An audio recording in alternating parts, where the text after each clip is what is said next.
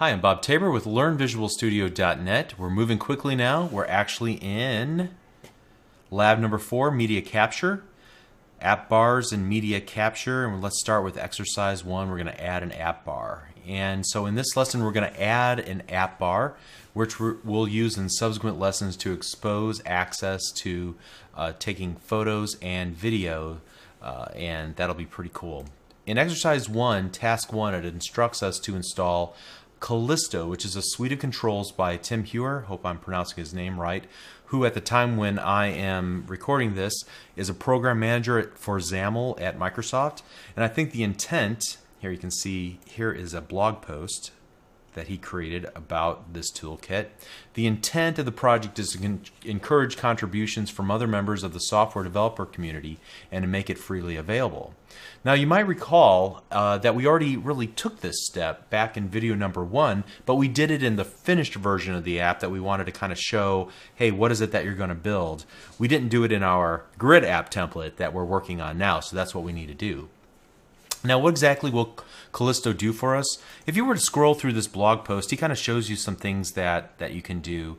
And in particular, we're looking at the fly out control, this little uh, menu fly out that will, uh, that whenever we click one of the buttons on our app bar, it'll give a, us additional options or the user additional options that they can choose from. And that's really the feature that we want to enable because we're going to put in here either take a picture or record video, right?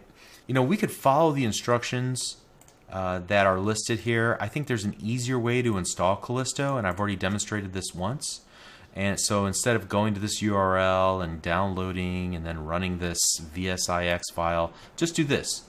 Go to References, right click, and select Manage NuGet Packages.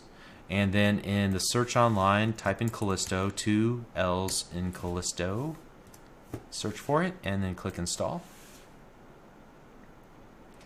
and you'll have the most recent version of Callisto installed and referenced in your project. Okay, very cool. So we are done with step number one, or I should say task number one.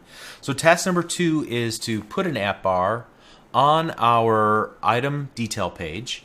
And the way that we'll do that is to add some XAML. So let's go ahead and get started by going to the item detail page.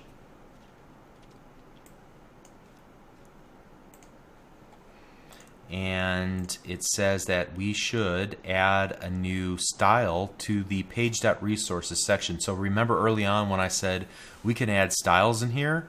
Well, here's a good example of us defining a style that we'll use later on in just this page, okay?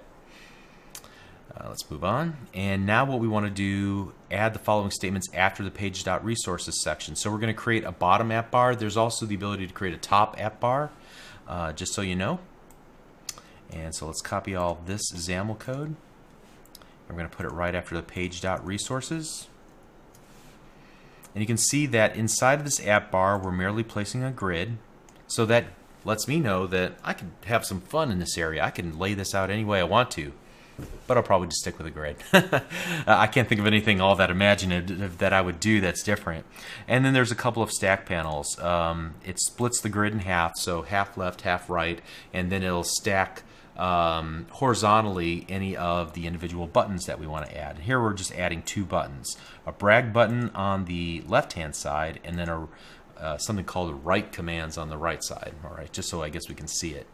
And uh, keep in mind that this app bar will only be available on this single page. All right. I think there are ways to enable app bars across the entire app. I think I've seen it, but it involves some um, uh, usage of a frame, and just loading things in and out of a of a subframe in their app, and I I don't really uh, like that idea personally. Uh, it just seems like a lot of extra work. Let's get back into it. There's an interesting note here about how to find good icons um, using this uh, character map and using the Segoe UI symbol. All right, and it explains how we would go about using these instead of the one that's already uh, chosen for us here in the button. Uh, and you can see we're just using a static resource called uh, brag app bar style uh, brag app bar button style okay so maybe it'd be interesting to take a look at that style here just out of curiosity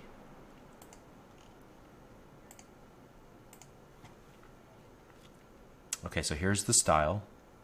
And you can see that its content is set to this hex value. All right, so that's essentially what they did and what they're talking about um, here, that we can find additional hex values by going to the, the character map app.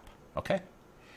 All right, so then what we want to do on the item detail page is add the following statements. So it's not enough for us just to add the app bar, but now we're adding the Callisto part, the uh, the flyout, and that can't be generated declaratively, at least not at this point. It has to all be rendered in code. And to remember way back in like video two or three, I said that we can create instances of of uh, any of the um, uh, the XAML elements, grids, buttons, text blocks, whatever in C sharp code. Well, in this particular case, it's the only way to create instances of the flyout menu. Okay, so we're going to start by adding some using statements at the very top.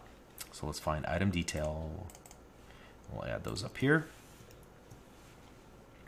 And then uh, next up, we're going to create a on brag button clicked event handler. So let's just go to the very bottom here and add that in. And so if we look back at the, uh, the definition for our app bar and we take a look at the button, there is a click defined, a click event, and the handler is the on brag button clicked. Okay. All right, let's continue on here. Also notice that there's an on capture photo and an on capture video and these are wired up to the two menu items that have been placed into the flyout control. And so we'll see this all, how this works. And you can see some of the, uh, the interesting things about the flyout itself. Placement, where should it be placed? The horizontal alignment and the horizontal content alignment, what's inside of it, where should it be aligned to the left-hand side? And where should we place this flyout? Place it over the brag button, and the content of it will be the menu that's defined up here. And then to launch it or to show it, you set the is open property equal to true. Okay. All right, so I think that should be enough. And it says we can now run the app, go to the item detail page, and we should be able to bring it up just by right clicking or hitting the uh, Windows Z button on our keyboard. All right, somehow we're still in search. Let's get out of that. Stop that and rerun it. All right, there we go. Now let's go to one of these items and I'm going to right click here and we see, hey, we got the brag button. Awesome. And when I click it, I can see photo and video. Let's go ahead and click one of these and at this point, doesn't seem like anything really happened. The share uh, charm opened up. Was that intentional? Let's see. Yeah, so it shows the share UI uh, whenever we click uh, on capture photo or on capture video.